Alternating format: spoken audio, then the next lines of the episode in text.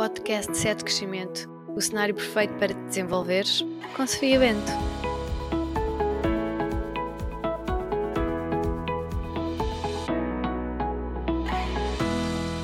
Olá, bem-vindos. O meu nome é Sofia Bento, sou psicóloga clínica e da saúde, coach e uma apaixonada pela área do desenvolvimento pessoal. Criei o podcast Sete Crescimento há mais de um ano como um espaço para te ajudar a desenvolver inteligência emocional e autoconhecimento. Este podcast tem agora 12 episódios e está disponível nas principais plataformas. Eu convido desde já a apoiar este projeto, um conteúdo gratuito que eu faço com muito carinho e entusiasmo para ti. Para isso, só tens de subscrever e partilhar com pessoas que são especiais na tua vida. Conto contigo?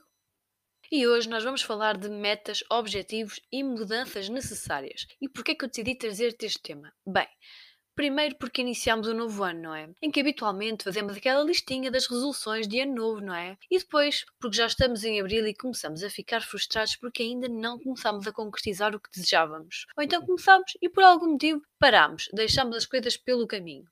O meu objetivo hoje é ajudar-te a perceber o que tu podes fazer para facilitar o estabelecimento de objetivos e de metas. E, claro, a identificares que mudanças são necessárias fazeres para lá chegares.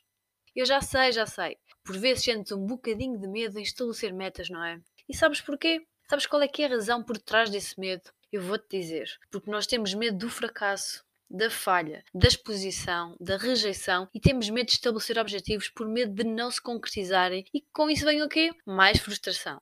Mas tu hoje vais perceber que o caminho também passa por estabelecer metas realistas, coisas que são possíveis de ser alcançadas. A boa notícia é que é normal nós termos medo, resistências, procrastinarmos, adiarmos coisas que são importantes para nós. Mas isso tu já sabes, não é? Porque certamente ouviste os episódios anteriores em que eu já expliquei com mais detalhe o porquê disto acontecer. Se estás aqui pela primeira vez e ainda não ouviste, então rebobina. Começa pelo episódio número 1. Tu vais certamente ficar mais fortalecida e preparada para receber o conteúdo de hoje. E antes de tudo, eu quero explicar-te a diferença entre metas e objetivos. Porque não é bem a mesma coisa. Um objetivo é a finalidade que queres atingir, é o que tu queres alcançar, como perder peso, comprar casa, trocar de emprego. O objetivo responde a esta pergunta: o quê? O que é que eu quero atingir? Enquanto que, por outro lado, as metas são as atividades-chave que tu precisas realizar para concretizar esse objetivo como fazer exercício físico três vezes por semana, poupar X euros por mês, atualizar o CV, a concretização das metas ao longo do tempo é o que te faz alcançar o objetivo final. E responda à pergunta: como chegar ao objetivo? E posso adiantar-te que por vezes é mesmo por aqui que começamos a resvalar. Temos muitos objetivos genéricos, coisas abstratas e estamos a falhar no planeamento das metas, dos passinhos que precisamos dar ao longo do caminho. Por isso, neste episódio, vamos falar de estratégias específicas para criar metas, dos erros que cometemos, dos obstáculos que enfrentamos ao tentar criá-las ou atingi-las, mas também dos potenciadores e dos benefícios. Fica desse lado de caderno e caneta na mão. Como é óbvio, eu vou contigo passo a passo dar-te as dicas e ferramentas para concretizares aquilo que é importante para ti, com exercícios práticos para tu chegares às tuas respostas. Porque afinal de contas, é mesmo isto que eu faço em terapia e no coaching: levar os clientes no processo para encontrarem as suas próprias respostas. Pensar, nós já pensamos demasiado, não é? Mas agora vamos partir para a ação. Posso garantir que se ainda não alcançaste determinados objetivos é porque ainda não entraste em movimento. Tens de mudar o teu comportamento se queres ter resultado diferente. Esta é a ideia-chave deste episódio. Por isso, vamos lá dar início ao episódio número 12. A história que eu trago hoje é a história da Mafalda. A Mafalda tem 29 anos e é dentista. Durante os tempos da faculdade, a Mafalda sempre se dedicou a outras coisas além da medicina dentária. Fazia parte dos escoteiros, da IASEC, ajudava o pai que também era dentista e que tinha uma clínica na gestão das redes sociais. Além disto, era ainda atleta federada de voleibol, capitã da equipa e sempre teve uma vida muito preenchida. Quando a faculdade terminou, com isto também terminaram os escuteiros, a ESEC, e a Mafalda estava em paz com o fim desses ciclos. Sabia que haviam atividades que fizeram parte da jornada, mas que por conta da idade ou da etapa de vida terminaram ou deixaram de fazer sentido. Durante os primeiros dois anos, após ter terminado o curso, ainda seguiu com o voleibol, mas por conta de uma lesão no joelho teve de abrandar e percebeu que estava a ter um desgaste físico pouco saudável. Por essa razão, deu por terminada a sua caminhada enquanto atleta federada e jogava apenas de vez em quando com os colegas de equipa, simplesmente pela diversão.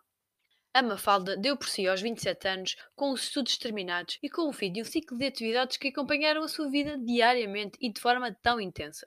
Com isso, algumas amizades também se transformaram em relações mais distantes. Ninguém se chateou, mas a falta de convívio diário, de atividades conjuntas, fez com que deixassem de partilhar tanto. A Mafalda, que estava habituada a planear a sua vida, a sua agenda, os seus objetivos, por conta das atividades nas quais sempre esteve envolvida, percebeu a necessidade de planear novamente a sua vida. Uma vida de encontrar a pessoa que ela era atualmente, com os seus valores e necessidades atuais.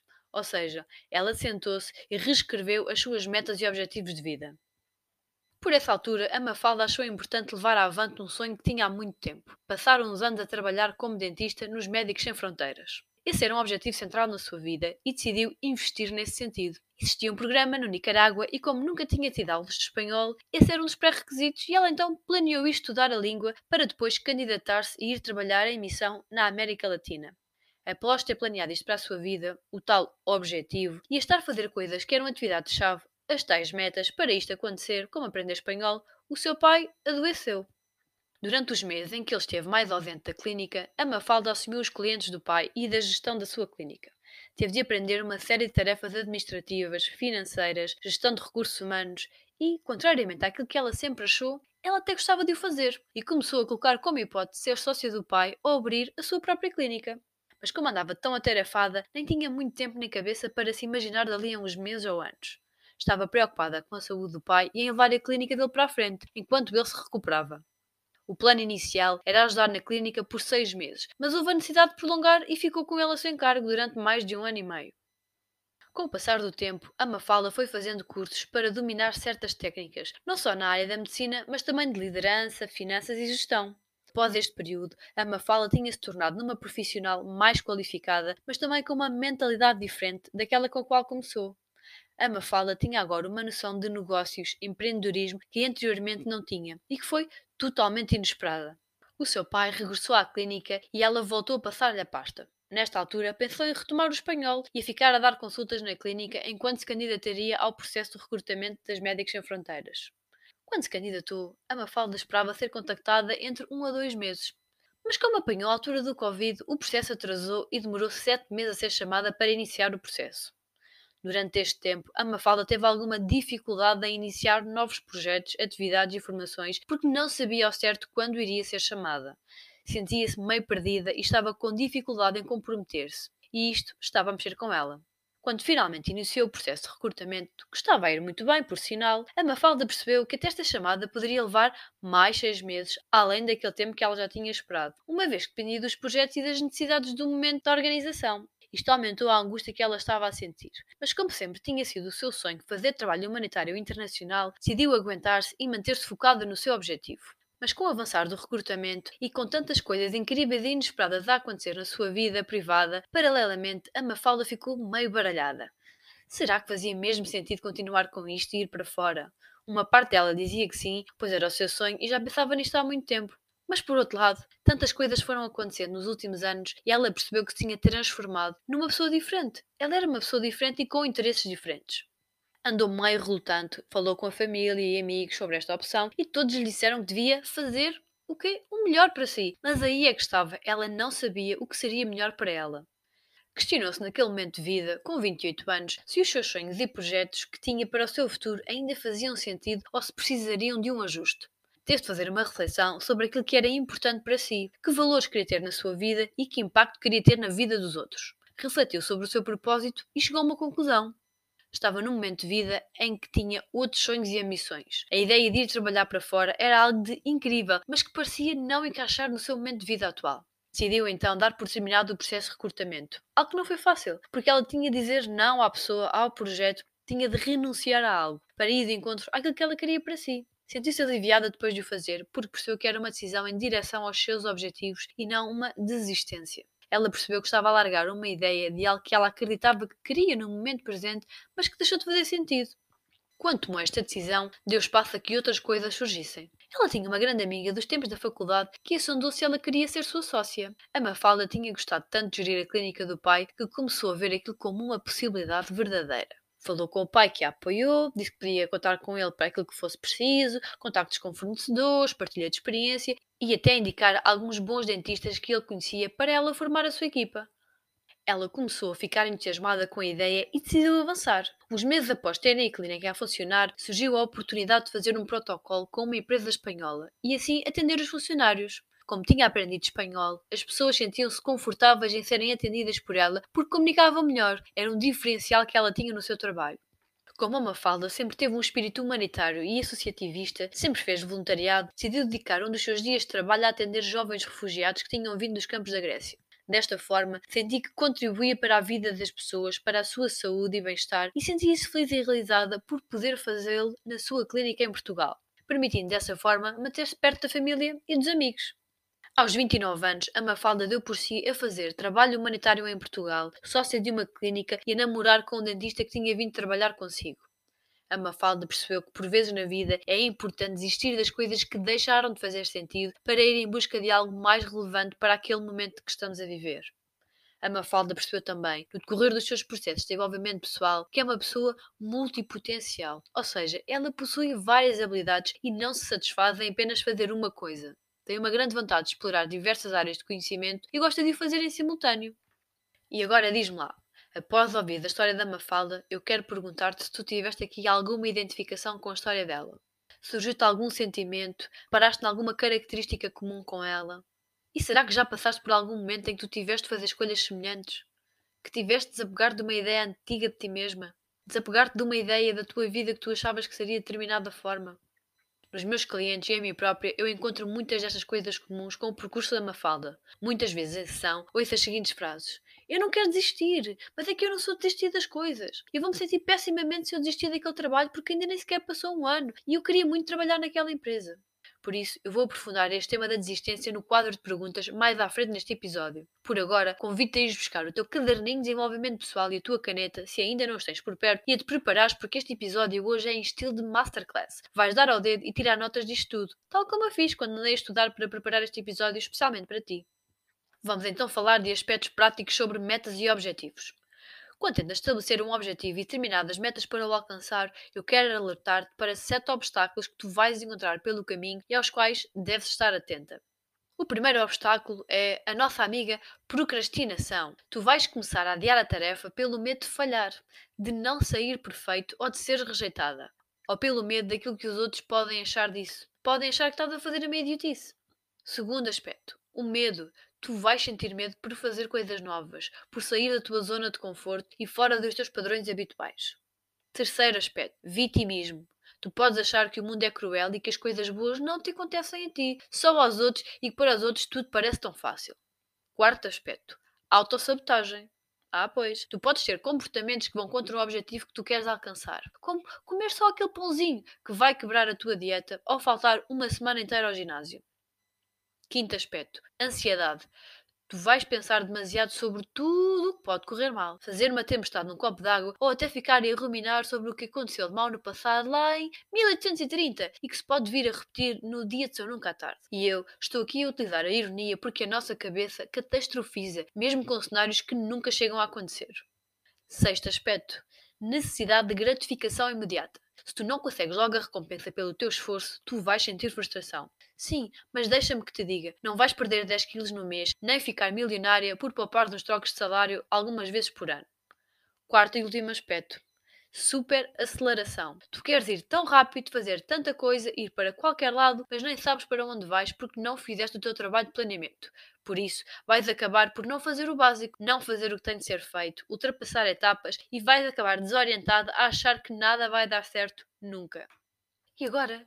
Será que eu ouvi por aí aquele risinho nervoso? Hum? Do género, parece que ela me conhece, mas como é que ela sabe que eu sinto isto? Bem, alguma das pessoas que acompanham o podcast eu até conheço, mas eu sei disto porque não te acontece só a ti, acontece a qualquer um. É que eu quero deixar-te alerta neste sentido e não te deixares ficar aí presa neste drama e achares que és um ET. Quero ainda falar dos seis erros que podes evitar quando estás a traçar o teu plano, ou seja, quando vais pensar e escrever as tuas metas.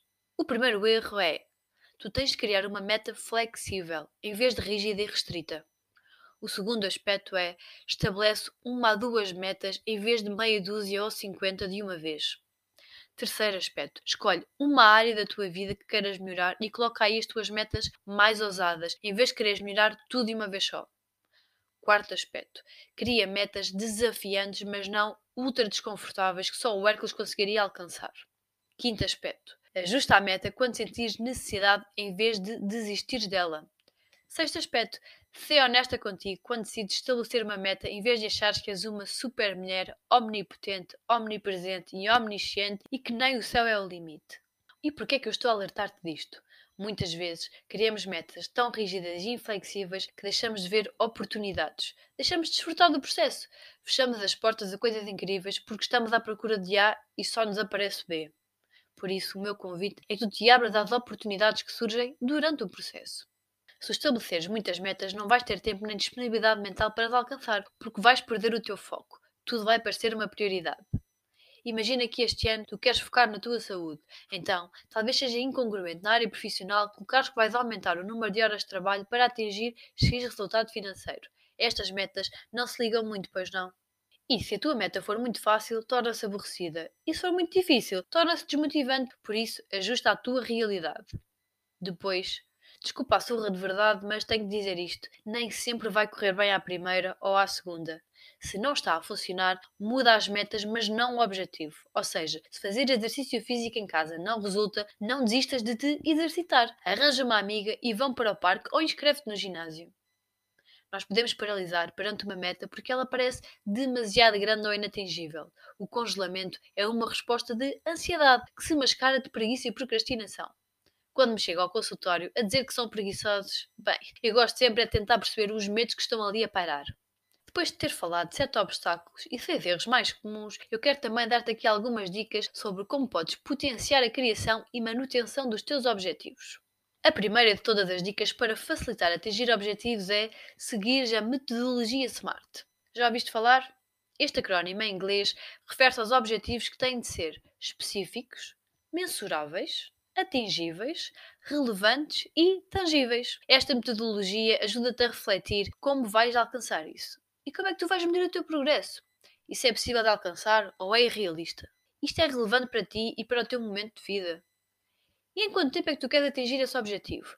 Fica a dica que podes pesquisar no Google Objetivos Smart e vais descobrir vários templates que tu podes preencher.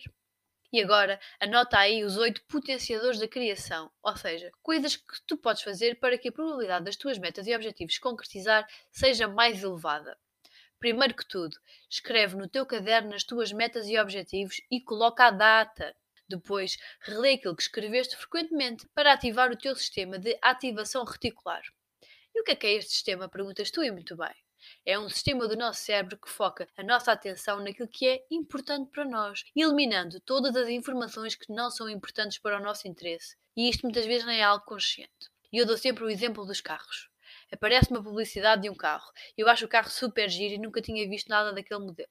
De repente, o carro começa a surgir em todo lado. Não é que existam mais carros, eu é que estou mais atenta a eles. E claro, vou ficar mais atenta se precisar comprar um carro novo, não achas?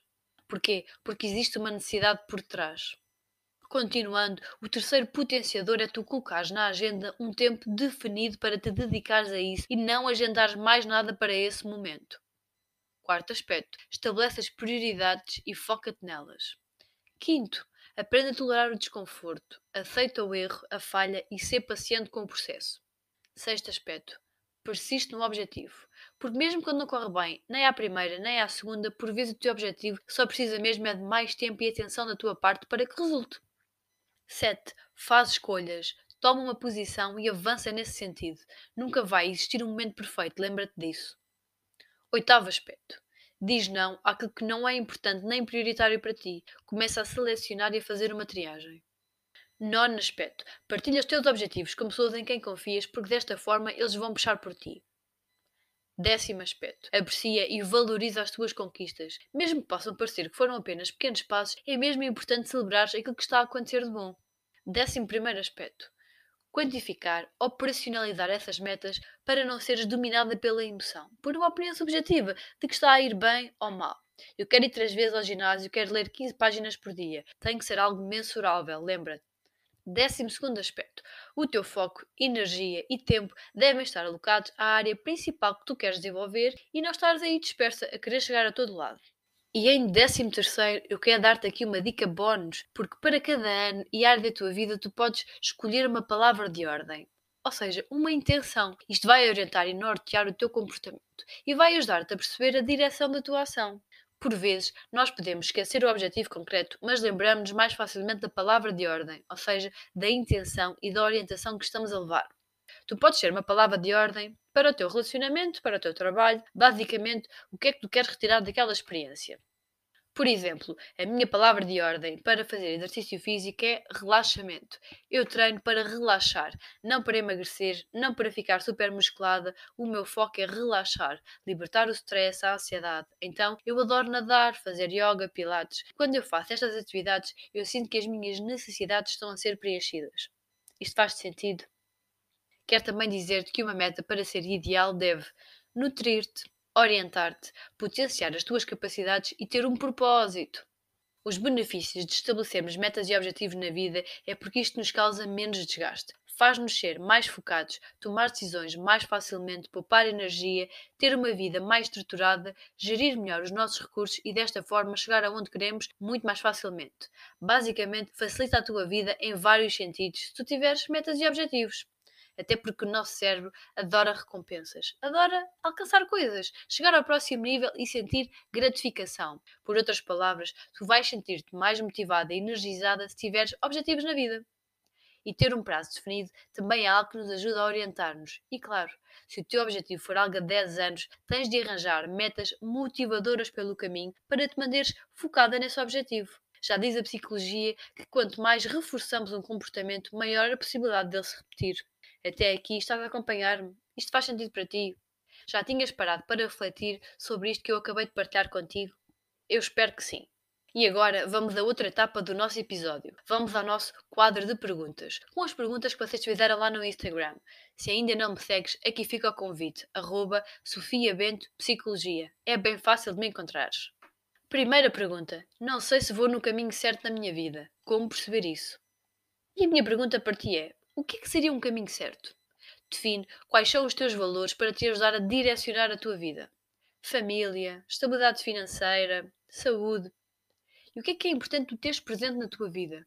Equilíbrio entre a vida pessoal e profissional, um projeto teu de fotografia ou de escrita paralelo ao teu trabalho full-time, escrever um livro, estudar mais, ter cinco filhos, dar a volta ao mundo. Tu é que decides aquilo que te faz feliz e que dá sentido à tua vida. É uma visão pessoal.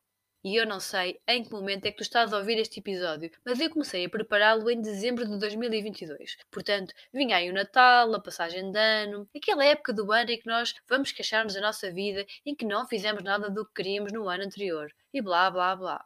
Fazemos a habitual lista de objetivos a concretizar e esquecemos de que devemos, para além disso, fazermos um plano, traçarmos metas, colocar data e, se necessário, pedir ajuda a alguém para esse processo e, acima de tudo, preste atenção, avaliar a situação atual antes de nós nos pormos a inventar mais coisas para fazer, porque muitas das vezes temos expectativas altas e isso vai levar à frustração. Nós devemos avaliar o estado da nação, aquilo que já existe antes de pensar em adicionar coisas à lista. Então, o desafio que eu te proponho para avaliar a tua vida, além de fazer uma lista com os teus valores e aquilo que queres alcançar de grosso modo, o exercício é o do semáforo. Eu decidi chamá-lo assim porque acho que visualmente fica mais fácil para quem está a ouvir. Então, tu vais agarrar numa folha do teu caderninho e fazer três colunas. Portanto, faz aí duas linhas na vertical. Start, stop, continue. Em português, aquilo que eu quero começar a fazer, aquilo que eu quero parar de fazer na minha vida e aquilo que eu quero continuar a fazer. Na coluna do Start, vais escrever coisas que tu queres iniciar na tua vida, em termos de hábitos, de rotinas. Pensa lá. O que é que te dá prazer e que tu nunca fizeste e que queres começar a fazer? Aqui também te pode ajudar a pensar sobre aquilo que tu fazias no passado e que por algum motivo deixaste de fazer e queres retomar. Reflete lá sobre isso. Podes colocar aí na pausa e retomar quando terminar desta parte da lista. Agora, o stop. O que é que anda a acontecer na tua vida e que tu já percebeste que não faz sentido? O que é que não te dá prazer nem alegria? O que é que tu queres deixar de lado? Outra dica para te ajudar a responder a isto é: que estratégias tu andas a utilizar para resolver alguma coisa e que não tem funcionado. O nosso dia tem 24 horas e, como tu já deves ter reparado, a nossa energia, foco e atenção são recursos limitados. Não vai dar para fazer tudo ao mesmo tempo. Então, bora focar naquilo que é importante. A que pessoas, atividades, tu precisas começar a dizer que não para te conseguires focar no que é importante. Escreve lá isso. E agora, a terceira coluna. Continue. O que é que tu queres continuar a fazer? O que é que tem funcionado para ti? O que é que tu tens andado a fazer e que realmente sentes que acrescenta à tua vida? Isso é para manter, porque a persistência é um fator de sucesso. Mesmo quando ainda não fazemos algo de uma forma que gostaríamos, precisamos continuar a investir para aperfeiçoar essa tarefa. Este exercício é muito importante e em terapia exploramos muito isto. Por vezes, sentimos mais deprimidos ou ansiosos e quando vamos explorar, nós paramos de fazer coisas que nos davam prazer, como jogar ténis, correr, viajar com os amigos, ouvir música de manhã quando acordamos. O trabalho aqui é retomar as estratégias que funcionam connosco, aquilo que é conhecido, familiar, antes de introduzir atividades totalmente novas, principalmente em fases em que estamos muito cansados. Depois, desocupar a nossa vida de coisas que não são úteis é meio caminho andado para deixar entrar coisas novas. Antes de pôr o novo, temos de desocupar para depois substituir. Eu espero que este exercício te ajude a avaliar e a tomar consciência de como está a tua vida neste momento. Eu costumo usá-lo na minha vida pessoal, também na minha vida profissional, nos meus projetos, pois permite-me uma análise orientada e até mais visual. Passando à segunda pergunta eu sinto que nunca atinjo os meus objetivos. Muitas vezes nós queremos atingir determinados objetivos, mas a minha pergunta é: será que estamos mesmo dispostos a trabalhar por eles? Essa é aquela perguntinha desconfortável, sabes, que eu tenho mesmo de fazer, porque afinal de contas é a minha profissão. Será que estamos dispostos a persistir mesmo quando é difícil? E a fazer escolhas? E a definir prioridades e a não nos deixarmos levar pelo prazer do momento, pela gratificação imediata? Hum? Pensa lá sobre isso. Há coisas que levam tempo, por isso é que falamos em processo de desenvolvimento pessoal. Não se trata de estalar os dedos e num passo de mágica termos as coisas diante de nós. Acho que o mais incrível do desenvolvimento pessoal, disto dos objetivos, não é o resultado final a que queremos chegar e atingir, mas o caminho, o processo que fazemos para lá chegar. Por vezes, só olhamos para o final, para o resultado, mas o processo tem tanto crescimento, tanta autossuperação e superação de barreiras mentais, de crenças, que só por isso já vale a transformação. E até te digo mais, por vezes ficamos tão agarrados às metas que achamos que queremos que deixamos de aproveitar a vida tal como ela é. Paramos de vivê-la no presente e vivemos para o futuro incerto. E é aqui que liga com a terceira pergunta. Eu sou teimoso e persisto muito nas coisas. Eu não sou desistir e vou mesmo até ao fim, mesmo quando eu não gosto. Será que estou a fazer isto bem? Ok, então vamos distinguir persistência de teimosia para clarificar isto do desistir. A teimosia é quando nós não damos o braço a torcer perante evidências claras, quando queremos ter razão a todo custo, quando não abandonamos algo, ficamos ali agarradinhos àquilo que não interessa, independentemente daquilo que está a acontecer. No dicionário até aparece descrito como uma birra. E porquê é que nós somos teimosos, fazemos birra e vincamos o pé? Porque nós estamos inseguros, porque agimos de forma inflexível e essencialmente porque temos medo Ficamos ali presos naquilo, a insistir, a bater com a cabeça na parede, porque temos medo de não encontrar algo melhor. Verdade ou mentira? E temos também medo de fazer um esforço em vão em busca de algo novo e não encontrar. E, sobretudo, porque a nossa cabeça gosta daquilo que é familiar, mesmo quando é familiar, desculpem, é um grande cocó. Por outro lado, o que é que é ser persistente? É continuar no caminho apesar dos obstáculos, é perseverar apesar das dificuldades, é sermos firmes e constantes no processo para chegar ao objetivo. Por isso é que eu te estive aqui a falar dos erros e dos obstáculos, porque eles vão surgir e é bom que tu estejas preparada para lidar. Eu vou-te dar aqui alguns exemplos. Tu pegas num livro e não te identificas com a forma de escrever do autor. Aquilo tem 500 páginas e tu ficas ali frustrada, a castigar-te a ler aquilo até ao fim porque não queres ficar com a sensação que desististe como se parar de ler um livro enfadonho fosse um crime hediondo. Malta, ouçam lá isto. É ótimo nós desistirmos das coisas que não nos acrescentam, que não nos fazem sentido. Enquanto estás a ler um livro que não te acrescenta e que te deixa frustrada, tu não estás a ler um livro que tu gostas, que te ensina coisas incríveis e que te fazem entrar no mundo. E isto é o quê? Teimosia. Outro exemplo, e este é um clássico daquilo que eu ouço todas as semanas. Tu estás num trabalho e não estás bem ali não te identificas com a tarefa, o salário não acompanha as tuas necessidades, os horários não são ajustados às tuas necessidades biológicas, prevês que não existam grandes mudanças para melhor, nem possibilidade de crescimento, até estás a ter problemas em casa porque não tens tempo para as tuas pessoas. E vais continuar ali porque, ah e tal, fica mal no CV sair de trabalho em tão pouco tempo. Ah e tal, e agora é crise. Ai, com a crise não há trabalho. Blá, blá, blá, blá, blá ou tu vais agarrar em ti no teu tempo e energia e procurar um trabalho novo. Bem, eu acho que não dá para ter dois full-time, não é? Então tu tens que fazer uma escolha. É preciso desistir daquilo que não é para nós. E está ok, tu vais desistir de uma coisa para aderir a outra que é mais útil à tua vida. E lembra-te, o nosso tempo e energia são recursos limitados. Então, quando estamos ocupados a fazer uma coisa que é que nós nem gostamos, nós não estamos a dar tempo e espaço às coisas incríveis para acontecerem. Agora, outro exemplo, mas daquilo que é persistência, e isto eu vejo muitas vezes nas pessoas que acompanham em processos de coaching por questões de carreira, e claro, também vi e continuo a ver em mim muitas vezes nesta minha jornada empreendedora por conta própria. Imagina que tu deixaste o teu emprego anterior e começaste a trabalhar por conta própria. As coisas até estão a ir bem, mas como ainda não estão a acontecer à velocidade da luz como tu gostarias, isto gera o quê? Impaciência, frustração, dúvidas, muitas dúvidas, angústia e ansiedade. E como sempre trabalhaste por conta do trem, havia uma série de coisas que tu não precisavas fazer antes, nomeadamente perceber de recibos verdes, emitir declarações de rendimentos, IRS, gestão financeira, marketing, angariação de clientes, gestão da agenda dos projetos, preço dos produtos, investir em material para trabalhar, parcerias, redes sociais, tabelas de Excel, plataformas de trabalho, clientes que desmarcam, que apanham Covid, que vão de férias e o dinheiro que não entra, plataformas que vão abaixo e que deixam de vender produtos no site que tu tens. Antes trabalhavas numa empresa e de repente, tchará! Tu és a empresa. O famoso conceito de eu presa, em que tu precisas aprender sobre diversas coisas, muitas das vezes em simultâneo, e que não aprendeste nada disso na escola, não é? Ou seja, tu vais à caixinha de memória e. gri gri. Não há informação disponível. E o que é que faz o nosso cérebro quando sente que não tem recursos disponíveis para lidar? Aciona todos os alarmes num volume ensurdecedor. E como se não bastasse, algumas pessoas à tua volta vão fazer aumentar esse volume de pensamentos derrotistas de que não vale a pena, tu estavas bem na quietinha e sossegadinha na tua vida a trabalhar para os outros, porque raio pudeste inventar, e blá blá blá. Como tu, psicóloga amiga que sou, deixa-me tranquilizar-te.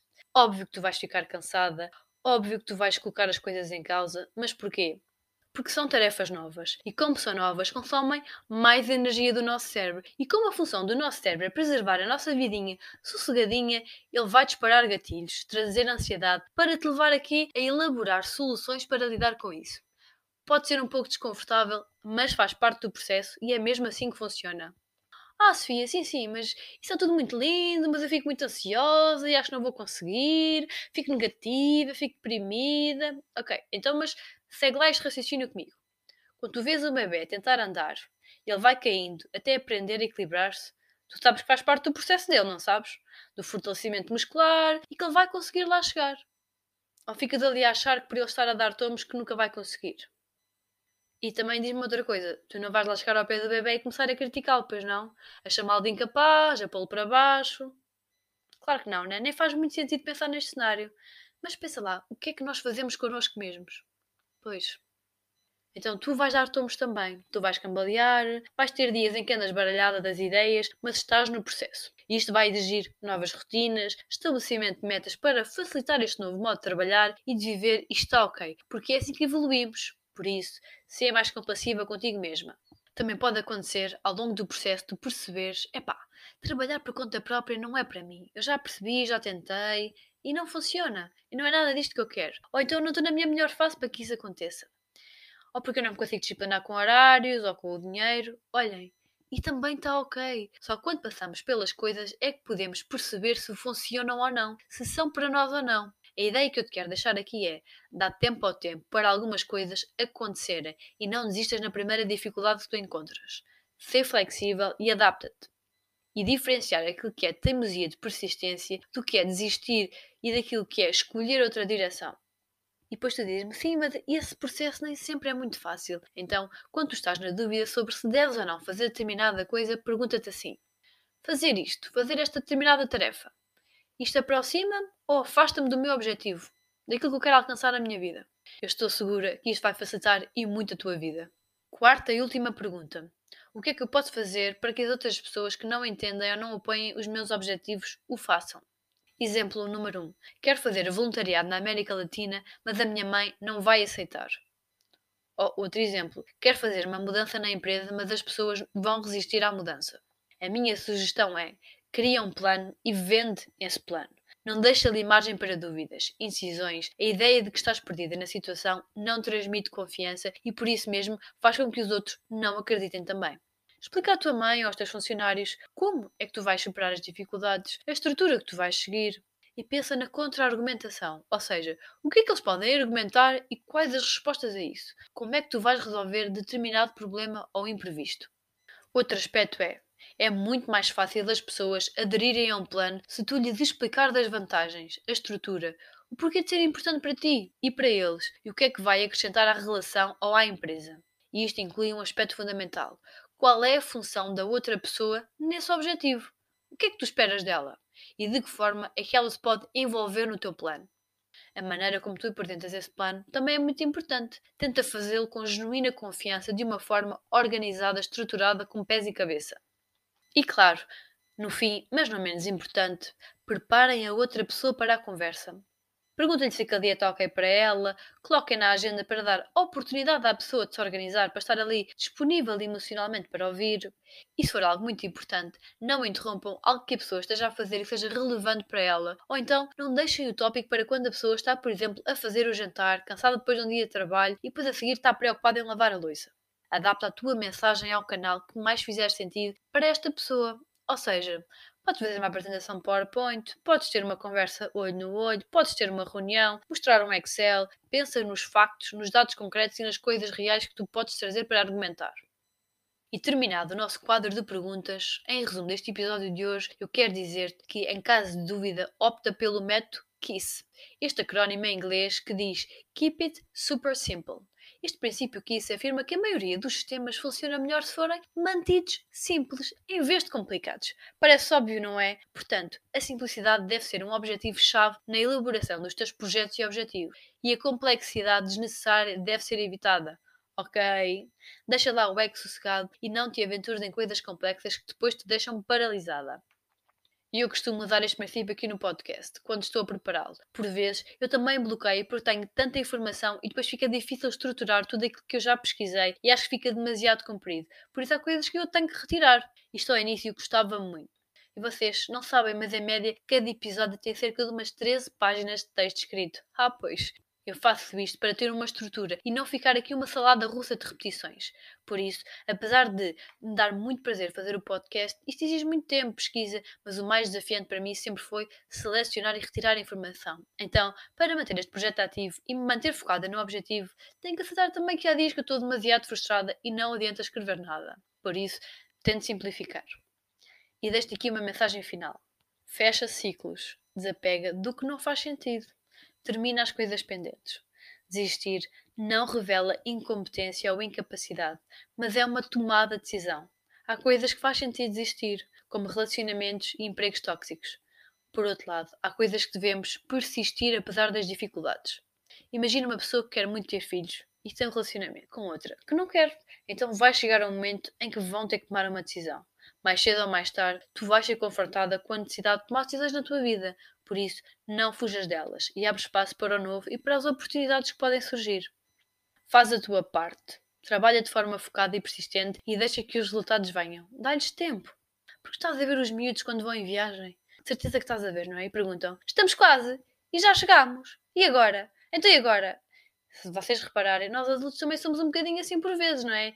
Impacientes. Queremos tanto chegar que não usufruímos do processo, do caminho, não processamos o que está a acontecer no momento presente e estamos ali a olhar para o relógio.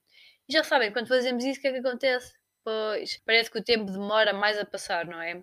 É aquilo que nós demos em filosofia do Cronos e do Kairos. A nossa percepção de tempo muda quando estamos impacientes ou aborrecidos ou altamente entusiasmados com algo, por isso, escolhe bem o que é que tu queres fazer. Eu espero que este conteúdo tenha sido útil para ti. Se gostas de acompanhar este podcast, faz alguém feliz e partilha com essa pessoa. E hoje eu tenho um pedido especial para ti que me acompanhas. Eu vou-te pedir para tu tirares uma foto ao teu caderninho de desenvolvimento pessoal, onde tu normalmente escreves as tuas reflexões aqui do podcast. Ou então a um momento em que tu estás a ouvir o podcast. Seja na praia, a limpar a casa, a fazer uma caminhada. E partilha, identificando a minha página. E lembra-te, se a tua página é privada, vou-te pedir para tu fazeres um print do teu ecrã e partilhares comigo por mensagem privada. Eu vou ficar mesmo feliz de partilhares um pouco desse teu momento comigo. E espera, espera, claro, não te vás embora daqui sem subscrever o canal do Spotify, ativar as notificações para seres dos primeiros a saber quando saem os próximos episódios e de acompanhar também o meu trabalho no Instagram, em Sofia Bento Psicologia e no Facebook, Sofia Bento Psicologia e Desenvolvimento Pessoal. Por último, fica ainda a dica do tema do próximo episódio, que é hormonas e saúde mental. Até lá!